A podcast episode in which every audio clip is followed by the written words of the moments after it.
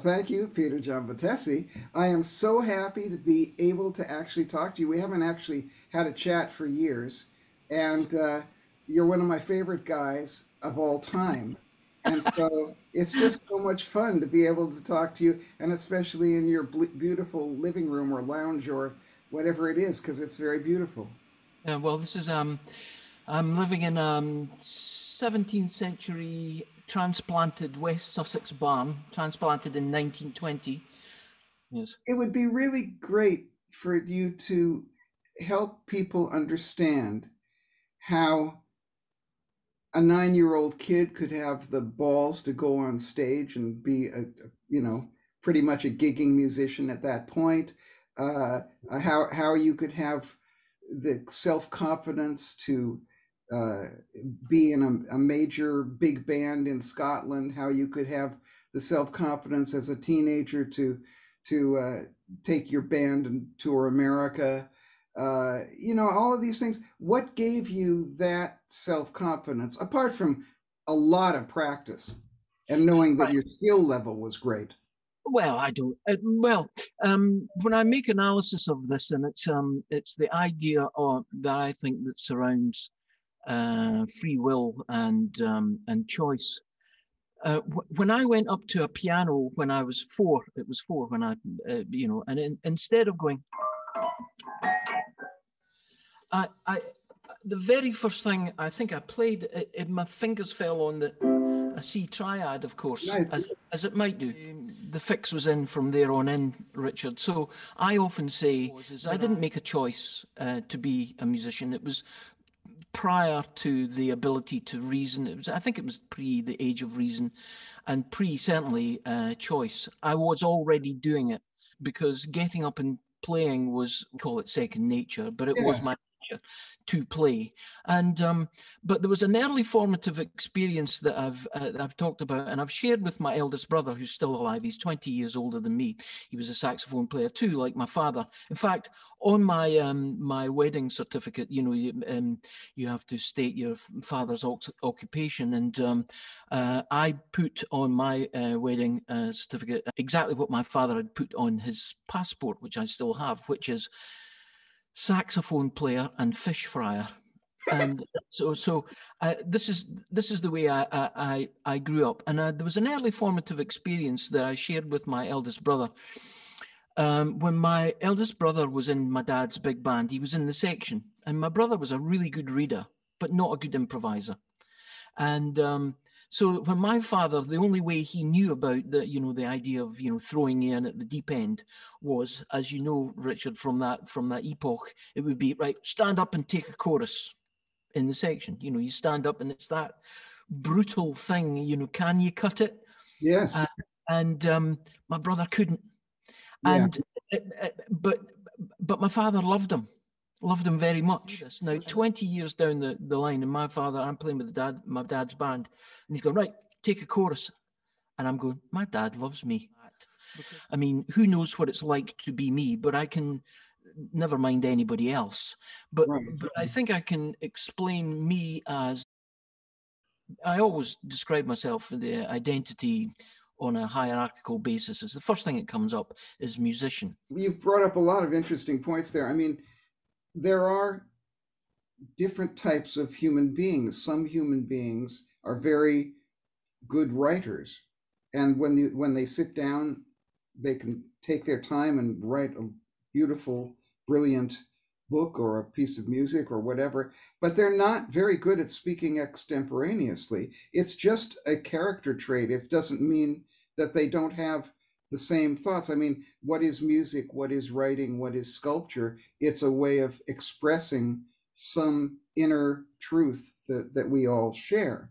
And so you had the the type of thing where you could kind of cover all the bases. You could you could speak extemporaneously. You could play the crap out of the piano because your your your thinking, the way your mind works, was that music is not just dots on a page and not just a static thing, but a constant ev- evolving system of how you communicate, how you communicate. And you could communicate the same thing if you took your time and sat down and wrote something and and or if you sat down and played something because you you have that incredible facility but some people don't you know and and and that doesn't it's just a different mindset and uh, what what is interesting about you you know you say you're very uh, self-effacingly say you know I, I don't really want to talk about me but let's talk about me the truth is you know like my people who listen to my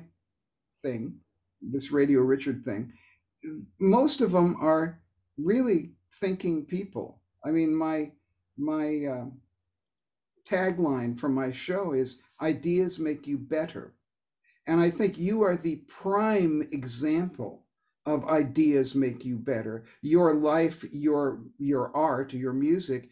You know, you're a you're a guy who's always had a thousand ideas at the ready you know, whether it's in the middle of a solo or making a record or producing an artist, you're a guy who's full of ideas and they have made you better. And, and I think the people who listen to this these interviews, they want to know how they can bring that into their life. And I think this is a great opportunity for them. Right. Um, thank you very much, Richard, for these um, these very kind words. Um, I, I do wish um, I was fully deserving of uh, of these. But most recently, um, I, have been I've been applying my mind to the idea of extended cognition. Anyway, um, let me ask you a question. Good. I've tried on a number of occasions um, to fully appreciate to is this idea of extended cognition, and um, if one goes along with uh, it goes along with uh, you know of course there are many uh, many branches of of this um, i think thomas nagel says it best about uh, you know in every in every uh, branch or module of uh, in almost every module of of philosophy there's there's this dualism of appearance and reality. Um, so in extended cognition i was thinking about it because Pat Metheny was answering, I thought, really brilliantly about the idea of the division between melody, harmony, and rhythm.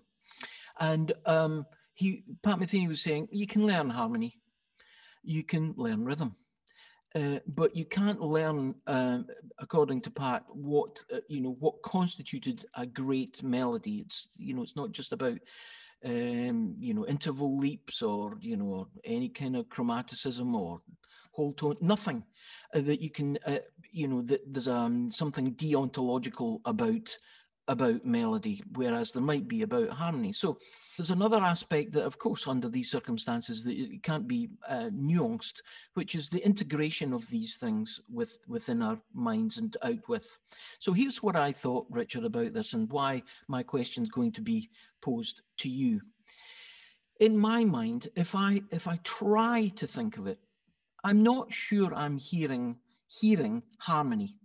Not sure. By which I mean individuated. Um, I'm I'm hearing all of it, but not necessarily individuated, unless of course I make a distinct uh, a, a, and a cognitive uh, a cognitive leap to identify that single thing. That you know that line in a in a, in a fugue or uh, uh, you know or second or third voice and identify that do you think is my question you're capable of going from mind to paper um, uh, without access to a keyboard or guitar or any of those things do right. you think you're hearing hearing harmony or does it only appear when you put it on the paper in other words is writing is the expression of music, especially harmony, an extended form of cognition out there that can only be expressed either by writing, you know, when first polyphony showed up, what's that, a thousand, uh, right. Eight, yeah. uh, or, or or when I express it on a piano. Do you think you hear harmony, Richard? Yes, and and uh, but I must also say that I believe that the existence of harmony rhythm, and melody as three separate but interconnected elements of music is a is an illusion. It's yes. not actually true. So therefore, I have never thought of it as that. And I I have to go back to you know you were very influenced by growing up with a father who was a musician, and you heard music all the time in your in your house. Well, I did too. You know, my my dad Tony Romano was a guitarist and a and a singer and a vocal arranger, and uh, he used to sit. Usually, when he was at home, he would sit at home and be improvising literally four or five hundred different standard tunes and writing his own tunes, but reharmonizing all the time. Yeah. And I mean, and as a little boy, I'd say, "Daddy, what did you do? What's that?" Because I I was fascinated by the sound. To, to grow up, as I'm sure you did, with musicians playing in the house, I had Joe Venuti playing in my living room with my dad. You know, you can't not listen to that, and you can't not love it and want to do it. But I, I, my dad always explained it to me is that it's all singing. Everything everyone does, all music is singing, and so it, it, the the the idea that there's some difference between having four lines going at the same time or 10 or 1 it's not it and i do believe i actually wrote a book about it and and have a radio series about it called what is melody? And uh, a lot i asked a lot of musicians to try to explain what melody is. In fact there's a there's a new one uh, by jeremy lubbock which is well worth hearing anything he says. Uh, and and the truth is that melody is everything for me and i and i i've discussed this with pat and and he i think he would agree. You are always singing when you're playing the piano.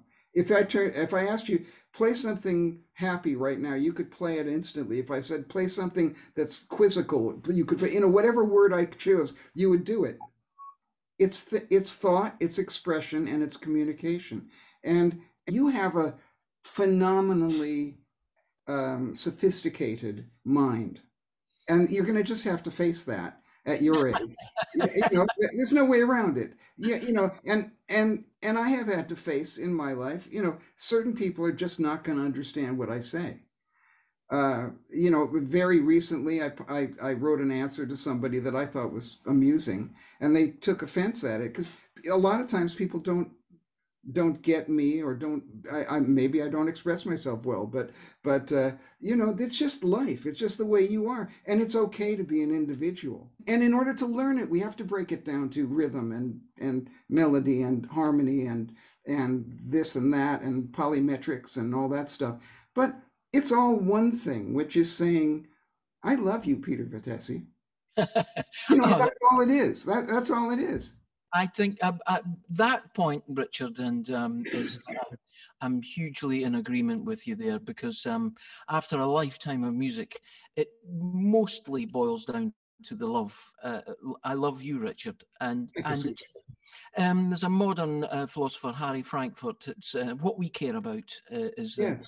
the concept, and you know, so that's the what you become interested in. And if I had been faced with a choice, in all likelihood, um, uh, in all likelihood, under the circumstances, I would have chosen to be a musician. But mm. but, but I, I, didn't have a choice it, the expression is love, but you said a lot of the time when uh, you know, in calling Wittgenstein, you know, uh, whether uh, people don't understand is it the language or the expression or what you mean by the expression, and there's an awful lot, you know, when you say when when one says you're a sophisticated thinker or being, and oftentimes, you know, these sophisticated, if if they are sophisticated at all, arguments or thoughts or ways of presenting uh, things can be easily misconstrued as either pretension or some kind of elitism, intellectual elitism. Yes. Uh, uh, and and where I think you and I are similar in this regard, I don't think I have this elitist idea, uh, them and us concept. In fact, you mentioned, uh, I think it was uh, Jeremy Lubbock, is it one of you? Lubbock, yes, Jeremy Lubbock. Well, I was I, I watched I, watched that a little bit of that and I listened to it and I, at one point you got onto I think it, I think I'm referring to the right thing about um, the, the, the them and us about um, society and the dumbing down and the whole yes you know. yes yes yeah. Um, well, here's here are my thoughts, uh, Richard. And um, uh, uh, when you got onto the subject, it does seem to draw a line. Uh, uh, uh, you know, somewhere it draws a line. I think it's an interesting line. I think the borders of this or the are, are very fuzzy. But here's what I think: I have never, ever, ever thought that um, that that music has to be understood in order to to be understood as the thing that it's supposed to be. In yes. other words, from an aesthetic standpoint, I don't think, and I think it's a shame to, um, not a shame, it's disastrous. Um, I think um, to think that you know the people who listen to music as opposed to hear music the the idea has over the last what's this since commercial music has has been a thing since the charts started 1900 something like that. Seven yeah um, al martino or something. And um, the idea would be you have to make it for the people because they won't understand it. Exactly. now, what what what do i expect them to understand because um, th- that i personally can love a, a range, such a range of things, Richard, some of which I will never understand. I went to see um, a Cy Twombly, a, a, um, an artist that I like very much at the um, um, graphic, um, at the Tate Modern, and it was the kind of hand daubing type thing. And I'm going, I love that. I don't, I don't understand it. And then there was an explanation, uh, uh you know, in, uh, uh, on the wall uh, beside the painting, explaining what it was. And I'm going, I hate, the, I hate the explanation. I love the thing, the concept that I have to explain the magic or the magic, so-called magic of music, has to be understandable or explainable in order to love or appreciate. Yes, and, yes. I don't go along with that as a thing. No, no, neither do I. But but I think you've also raised another interesting point here. Music for the people, uh, as you called it, commercial music. There's always been this thing which I fought throughout my life: the idea that in order for music to be commercial, it has to be dumb.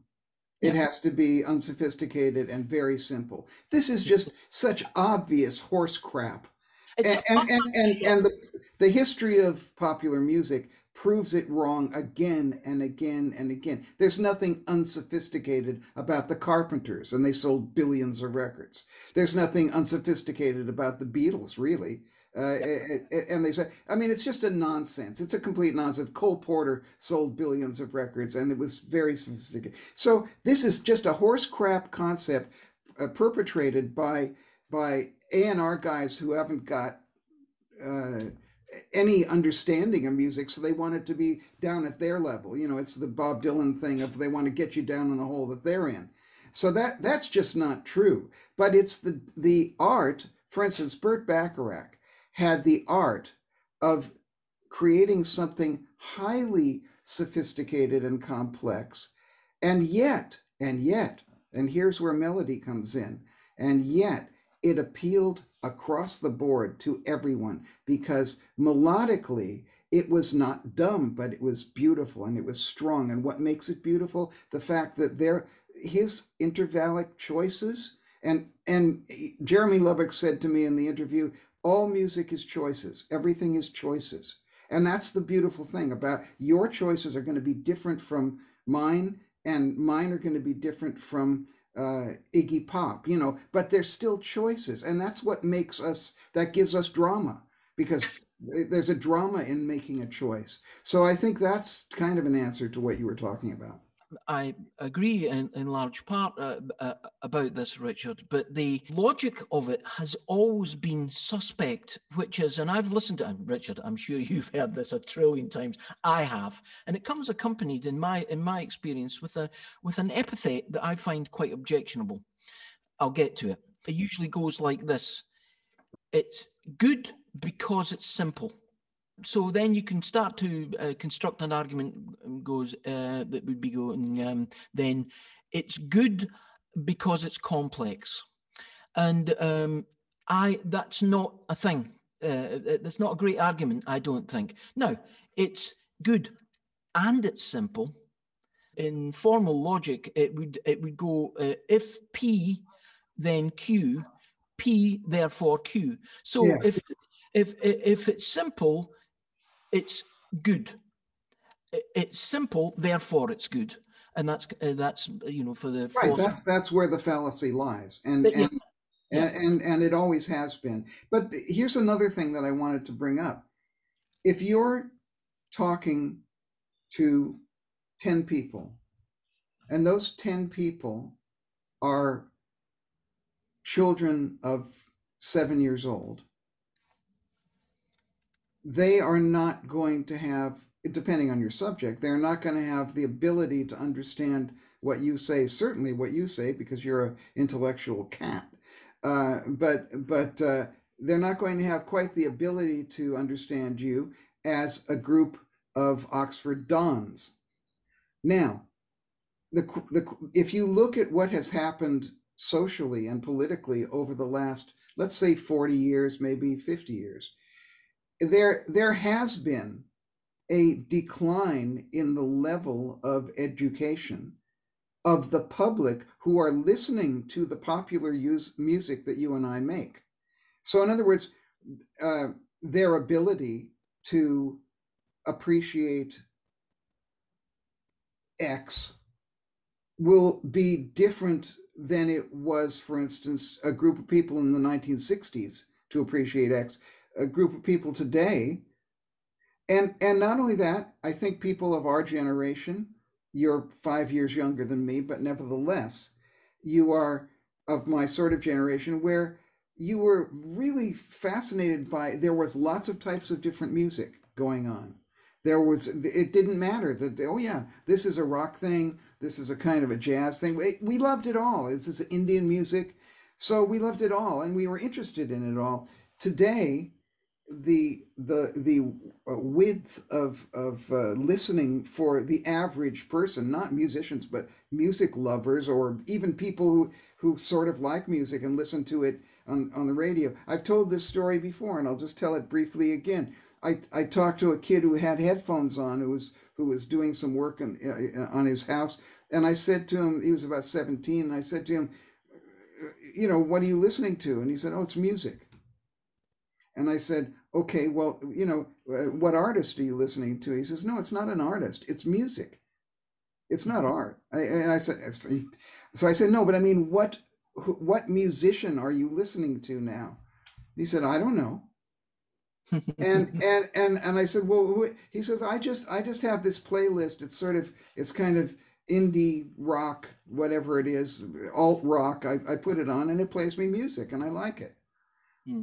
But he didn't had. I said, aren't you interested in who's making the music? Not really. Okay. I've got it. I just press this button here. So that's the world we live in now, and that's who we are sort of making music for a lot if we're in popular music rather than jazz. So, so that you know, it's one thing to express yourself well, but how can you express yourself well when the other person speaks only Latvian? That's right. That's right. well, of course, um, um, you go to seek out uh, fellow Latvians. Um, I, I, um, I, every Friday. It's interesting, Richard, that, um, that that you say this. There's so many topics to cover here. It's, yeah, there are there, there are too many, and uh, I, you know, I'm going to, of course, have to truncate um, so many things or or miss out some detail. But um, every Friday, I go to to exercise with a, a lady in in in Fetcham near near this place, and she she put on um, whatever it is we're going to listen to whilst we're pumping iron, and uh, I'll, I'll, play a little bit, Richard, and, can. Go ahead. Um, but she was playing uh, something that uh, that I was the author of. Um, okay.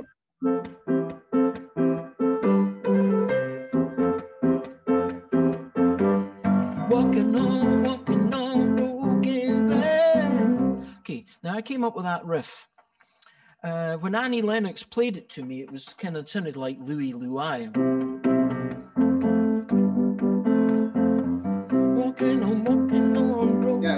thought, well, I want, I don't want to do that. I want to do some kind of neoclassical thing. I don't know why. And yeah. um, I just started to uh, play this riff. Okay, fast forward 30 years, and uh, she's playing uh, Annie Lennox's Diva on the uh, on the background music, and I'm pumping iron. I'm just going, oh, yes. this is this is me.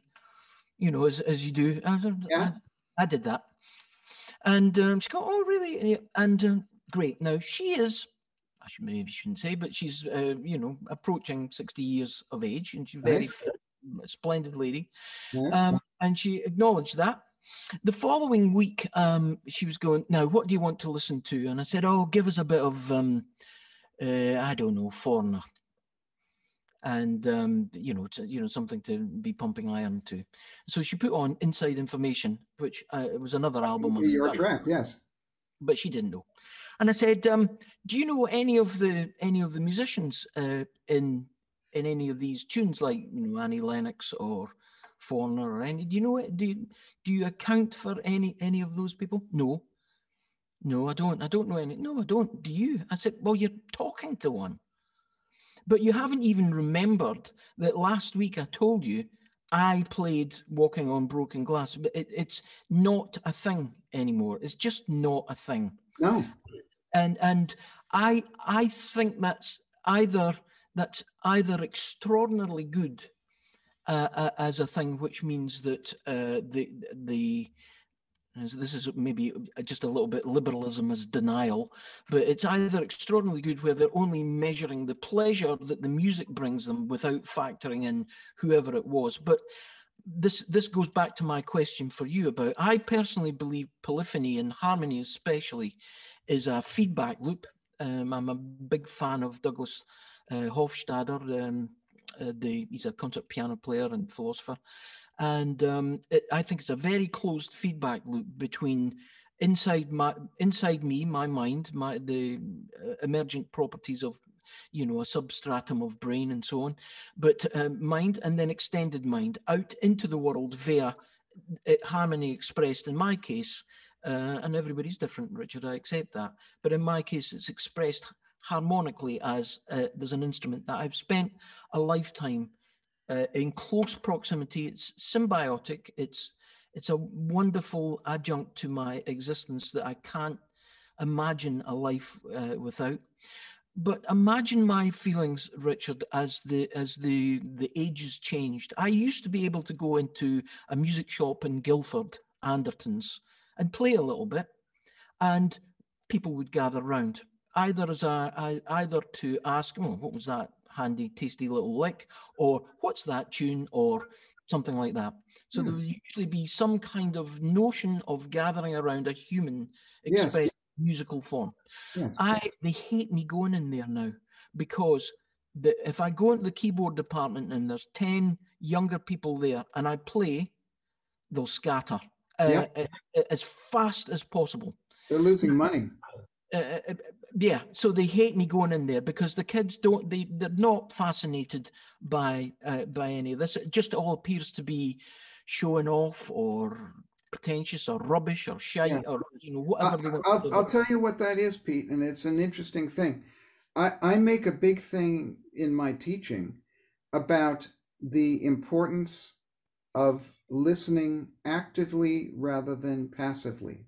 Sure. And Yeah. and this is what's happened over the years. It was it was always a, a thing to be considering, but now it's really a thing that I notice because uh, I work with a lot of young musicians. They when they listen to music, their only thought is, how can I be doing something like that? And and and actually I wish that guy would stop doing it so I can get over to the keyboard to do it myself. They're only interested and or they're also thinking that's out of my realm of understanding. So therefore get that out of the way so I can get back to this thing that I that I know already. And and that's a shame. And I I make this point that people don't listen actively anymore. I was just doing a lecture recently where I said if you're listening to music and you're going that's not enough. It's just not enough. What I want you to be doing is listening to music like this. Uh-huh. Right. You know, when I listen to music, I I wait for that magic moment, which doesn't happen too often, and I wish it to happen more often, where I hear something I don't know what the hell that was. Then I think, oh, that's interesting. I don't know what that is. I can't identify because you know, eh, you and I are the kinds of musicians when when we hear music, I can see it written on the page. I can I can I can imagine the score and I can you know because that's what that's what I do and it, so so when I hear something I don't what the hell was that voicing he just played or what is this rhythm I don't even is that seven over five what the hell's going on here I'm interested I want to yeah. know what it is and then I whip out the pen and I start trying to write it down but people don't do that often I think so, and uh, yes, that's right. Well, what you're talking, uh, I think one thing you're talking about, uh, at least as far as I'm concerned, is the uh, intrigue and mystery and and and well, this, these are aesthetic uh, things and uh, values that would draw you in. It's not necessarily that you're calling that particular. Attribute of musical endeavor, you know, funny time or or odd voicing per se the thing that is the good thing. It's one of the things that draws you in. Uh, uh, it's something that makes your heart soar. Yes. I got the opportunity, uh, Richard, as I'm, I'm sure uh, you've had many, many times. I was thinking about the unbelievable good fortune that uh, our generation uh, have had about the extension uh, from before when I started playing, I was having to make analysis of Nelson Riddle, and you know, my dad would be playing our Billy May's thing, or uh, or even um, you know um, Artie Shaw, and uh, right. uh, you know, I'd listen to my dad's going right, get this together, and hurry up. I would listen to those things, and then of course the Beatles and, and rock and roll and this, that, and the other, and then but th- there was one phenomenal moment that that is purely accidental, Richard, but it's very early on. There was a flexi disc in a magazine that I'd bought, and it was right. Herbie Hancock uh, demonstrating a Binson Echorec. Nice. And, and, Herbie's playing, and I go, oh my god. Uh, the world changed. Then the world changed for me. And then a friend said, uh, have this. I think it was either I Sing the Body Electric or Black Market. And I had a record player, but only this one record. And I kept putting it on. Didn't like it much. Kept putting on though. And then I think it must have been Black Market. Right. Uh, Weather Report. And um, and that was very uh, quite early on uh, as well. And uh, uh, and I've had the opportunities as as you've had, uh, Richard, I was able to express just the thing. This is where we started. This is where we came in. I was able to express, and of course, it's very difficult under the circumstances um, without being a bit creepy. But I got the chance to tell Herbie, thank goodness. Herbie, thank you so much. So great, so wonderful. I have so much love. I feel the love. It, thank you so much. And amazingly, I went to see Zawinul not long before he died, and um, down at Ronnie Scott's, and and um, with the syndicate, and my my friend and I were sitting at a table. There was a remember down the, you know, when it used to be the little bar downstairs. It's no longer there. I don't think. Yes. And um, there was the bar downstairs, and there was a vacant chair next to me. And um, this is before the gig, and amazingly, Joe Zawinul came and sat next to me. Fabulous. Uh, and and and you know i was able to now these are expressions of love love about what and here's my point richard the the way i would admire you and have admired you is is quite the opposite from to oh no i read a little thing that steve lipson who produced annie lennox brilliant yes. guy and he was he was talking about when uh it was it slave to the rhythm that you did yes uh, and he talked about it, and you're saying, of course, Richard Niles came in, and of course, he overwrote. Yes. This is the two sides of this, the, the dilemma here, because the reason I love you uh, and uh, is that you are willing to be sincere about and and authentic about your expression of what it is for you to love. Uh, and and you put it out there. Now, of course, for some people, um, for some people, that's all too much, and it needs edited back, and it needs, in some way, made appropriate to the the context that they themselves are imposing upon the the piece Indeed. of you know so that's not the music yeah. so the reason remember i said to you uh, richard in my email to you about uh, you know my research proposal which is the sound of music is not the music and uh, it's a sort of post-Kantian idea of phenomena and noumena, you know, the experience of, let's say, uh, in, intuited, represented uh, internally, um, uh, predicated on you know what's that stuff out there, unknowable, amorphous agglomerate, you know, and um, it, it, all of this is imposed. In Kant, uh, in, in Immanuel Kant, it's, it's, um, it's spatial and temporal uh, aspects were imposed upon upon the universe anyway. But what I loved about, and when I got you in, uh, Richard, when I was producing things, and there was a, a number of fantastic moments, Richard, and you, you can't fully appreciate them because you're doing them. So you're going, I, you know, I just did it. What, you know, what's the biggie? Yeah. And um, and um, so there was a few moments, and I was remember I was recounting one, which is one of the great moments in the studio, Richard, of my life that that when you wrote an arrangement for um, it was I was working with Peter Cox of um, yes, what a fool uh, believes, what a fool believes, and you played something, you know, um, uh, in a it was a half diminished uh, thing. It was, was I think there was uh, yeah. Yeah, I remember the lick. I re- I enjoyed that one.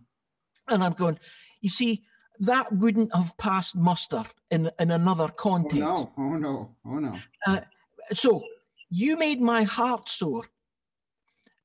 So big deal. Uh, you know, so you made and, my and heart. by the and by the way, I mean it's very sweet of you to say so, and I'll I'll hug you and rub baby oil all over you later. But meanwhile, meanwhile, uh, I can tell you that in other records, it it wasn't allowed. For instance, "Slave to the Rhythm," I would say about 30% of what I wrote was left on the record, which is why I wrote the Bandzilla arrangement, my own Bandzilla arrangement of it, which you played so beautifully on. Uh, uh, you know, because I had to get some of those ideas out because the, the material spoke to me and said, hey, you know, you could do that.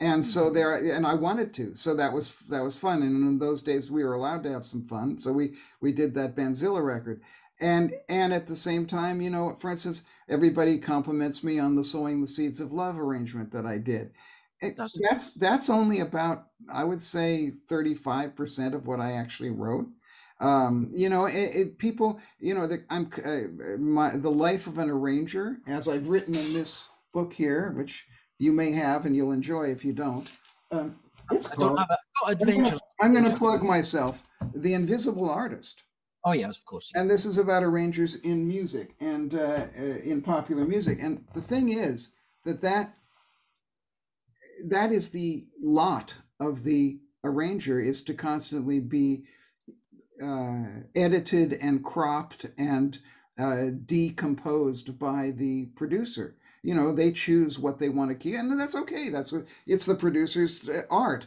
But nevertheless, that's why you know I I prefer producing because then I can express the vision of how I see that record being made. I mean, with your record, uh, with your the two records we did, Proud and and and uh, that other one, uh, so, uh, What a Fool Believes. You know, everything was left in because it was cool and it did. But it, you see, what it didn't do is it. You didn't have the feeling that it took away from your thing. You know, the fact that I had an idea didn't make you feel like you were uh, giving away part of your uh, credit or whatever. You just thought we're making a great record together. And but but some producers feel that if you have an idea, it's kind of and wait a minute, it is, that isn't my idea, so I can't allow it. And that happens often. And I mean, you know, I I I, talk about in this book a very famous situation where I uh, wrote a, a, beautiful six nine chord uh, voicing on a, t- a tune, and the producer said to me, "No, no, no, that's that's not right. I want an A flat in the lead of the strings." And now this is a G major seven six nine kind of fourth voicing, you know. Uh, it was you know G. It was A E B, F sharp. That was the voicing. And he said, no, no, no, I want it, I want a B flat. Uh, no, an A flat. I want an A flat in the lead of that. And I thought, that's weird, you know? And I said, well, you know, maybe there's some other way. No, that's the note I want. Don't tell me. I, you know. So, okay. So I, I finally had to go into the studio and tell Gavin Wright, you know, guys, we need to change that note to an A flat. And it's I mean it's a completely bad wrong note, especially in a beautiful pop ballad with a girl singer. And and and and I tried to save the producer the embarrassment because the artist was in the studio with her manager. and I tried desperately, eh, but no, no, I want any. The producer was getting upset and offended and saying, "I, you know, don't don't counter me. I'm the producer, you know, that kind of thing." So, sure enough, we went into it, and as soon as the note was played by the strings, I looked in the studio through the glass, and and the artist and all her people were going like, "What is that?" And immediately the phone saying like, "Okay, change it back to that A you had. Leave it." But you yeah. know, those things happen. Oh yeah, yeah. I, I, well, I mean, I've, um, geez, uh, Richard, there's a litany of of, of things that, that, you know come. It's all a bit negative, but um, uh, uh, uh I mean, I've I've been largely invisible about all of this, either through arranging or, you know, for instance, you know, making those choices about about you know, I'm going to play instead of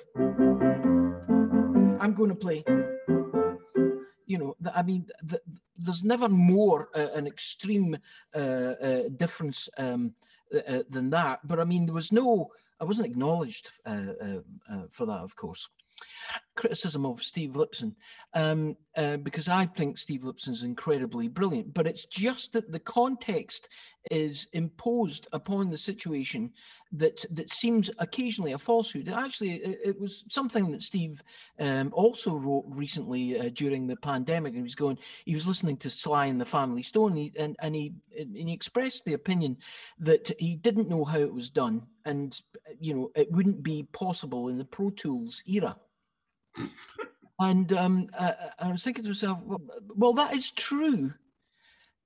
If it's Steve's way of doing things, which was, and it's a brilliant way of doing things, and I'm, I was a beneficiary of his brilliant mind, you know, eliminating, chopping off what he considered to be the dead wood, uh, you know, just get to, you know, make it clear, you know, these things clear that thing not bass not go too low really you know and very brilliantly chamfered and trying things and but keeping it really clear. Actually what's lying the family stone is you know a bunch of guys knocking stuff through they're making a, an incredible racket yeah. but you but it's but it's it, it, it probably unwise to go in and, and say um, can we can we tidy up the the racket that amplifier's making? That's sitting there in the corner going yeah yeah. Or, the from the yeah. Leslie. Or, yeah. So all those things would be eradicated, as well as what are you playing that thing? That, yeah. But the thing is, I can't hear it when the band's playing. I can't hear it, so don't play it because I can't hear it and uh, don't play it. It's just it just seems like I can't focus on what that thing is. So don't play that thing, yeah. and um and so that thing goes, and then the noise goes, and it all gets recorded in Pro Tools. And of course, he is right. It's not possible to do fly, Sly in the Family Stone or Fly in the Sanley Stone um, uh, under those circumstances. That, but that's a that's a way of well, isn't that isn't that a kind of a crazy thing to say? I mean, it's like saying a donkey can't recite Shakespeare, therefore the donkey is is irrelevant. That's silly. The donkey ha- is ha- is beautiful at being a donkey, but if your world can only have room for what is uh, possible in Pro Tools, uh, then then that's a pretty small world, I think. Well, I, I, I, have a tendency to agree. I, I agree with you there, but um, but in you know now to defend Steve Lipson's um, um, attitude in this regard, yeah. because I think he's incredible. Uh, what a, and he's done so many great things. Oh, absolutely. so most recently, he's he's the mixed um, what's it, Billie Eilish, uh, the um, the Bond theme, and it's Bond theme, yes, wonderful. And um, it, it's it's by that method, uh, you know, which I know Steve to deploy, then the numbers don't lie. So, so there's a there's a numerical supremacy to the fact that um, these are big numbers. And mm. what are we talking about? Peter Cox, what a fool believes, you know, record sales of a hundred thousand versus millions. Who knows? So the numbers don't lie in that regard. But what I'm yeah. what I'm expressing to you, Richard, about my my admiration for you, and this is what I believe I I bring to the the, the party is is nothing nothing like this kind of uh, prejudice. Whatever the whatever that gets you through the night, that then you know that's the thing. Understood, but. Yes. Up until the point uh, that there's absolutely no way forward in this regard, what I appreciate about you and what I think I appreciate about me is hard though it is, I will want to be whoever it is I'm going to be under the circumstances and the flights of imagination. I won't necessarily uh, uh, clamp down on them just just because it's unlikely to, to uh, you know to fit the context. Because yeah. how am I supposed to know that? Now, that's not the same as going into a, a, a, a session that requires me just to play.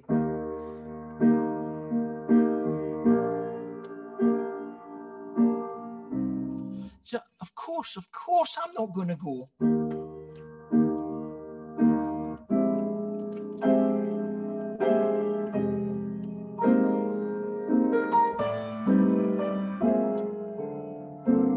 So yeah. I'm not, of course, I'm not necessarily going to go and do that because I'll become dependent, of course. But I will want to be whoever it is I'm going to be. Yes. Circumstances. And the thing, the thing you say about the invisible arranger, and I haven't read the book, Richard, uh, uh, but I've noticed, um, you know, I watch YouTube things of the great session guitar players who give the thing that they think the artist wants. Uh, yes. You know, you know, the, the, the, is it Tim Pierce? The you know when he went in to do the Adele session, he had his wah wah pedal, and she went, "No, I hate wah wah," but he gives what he thinks they want, and I think that's inc- that's an incredible talent in itself. So I'm willing to. I have been in the, in the past as a session player. I haven't been a session player for a long time. Been willing to, uh, of course, to do that. To try philosophy of mind to interpret whatever they're saying, uh, you know, which is often not particularly musical. Yes. Try to interpret that and and then uh, play the the right thing. Yes. But yes. I talk about this an eighth note as representing the universe. Okay. Uh, and um, see if you agree or not with this. Uh, is so Keith Richards gets to do what he considers to be the you know the very essence of his being, like I would uh, uh you know cite Herbie Hancock or Joe Zawinul, yes. and um, uh, and it's Chuck Berry. So they're going through, and it's clear there's a there's a bit of there's a bit of a problem. Yes. All, through, all the way through, there's always a bit of a problem, you know, yeah. creation and this, that, and the other. But it came to the last, the production rehearsal, and this is from memory, but I remember the moment, and I, I, I thought it was so cringeworthy. What was it, Johnny B. Goode? Right.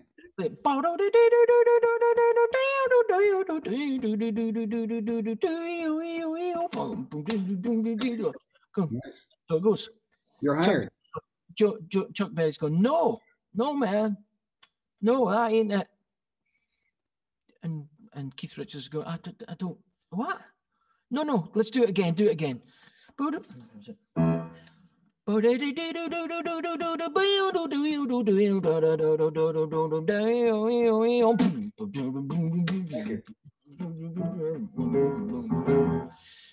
Stop, all comes to a crashing halt. No, that's not it. And so eventually, do you remember this?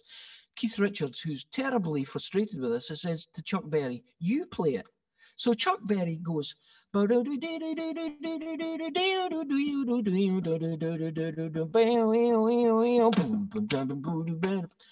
He's going, that's it. And, and Keith Richards is going, that's just the same, man. That's just the same. It's the same thing. And Chuck Berry's going, no, it's not the same thing. It's totally, he meant a whole universe different. Now, none of the two of them had had the lingu the what was it the linguistic referent in yes. mind, yes. which was one Keith Richards was playing on the downbeat of the following bar, starting not bent, then going to bent.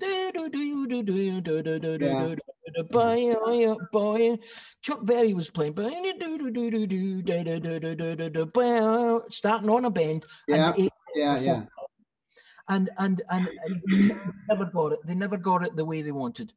And I don't think from memory. And I was, I, I was saying to um, Emma, my wife, I was going that where an eighth note is the universe, where all all communication it, it breaks down. It's at an eighth note is that everything was swept away the goodness of the project yeah. the goodness of the playing the beauty of the people involved exactly. yes radio dum dum radio.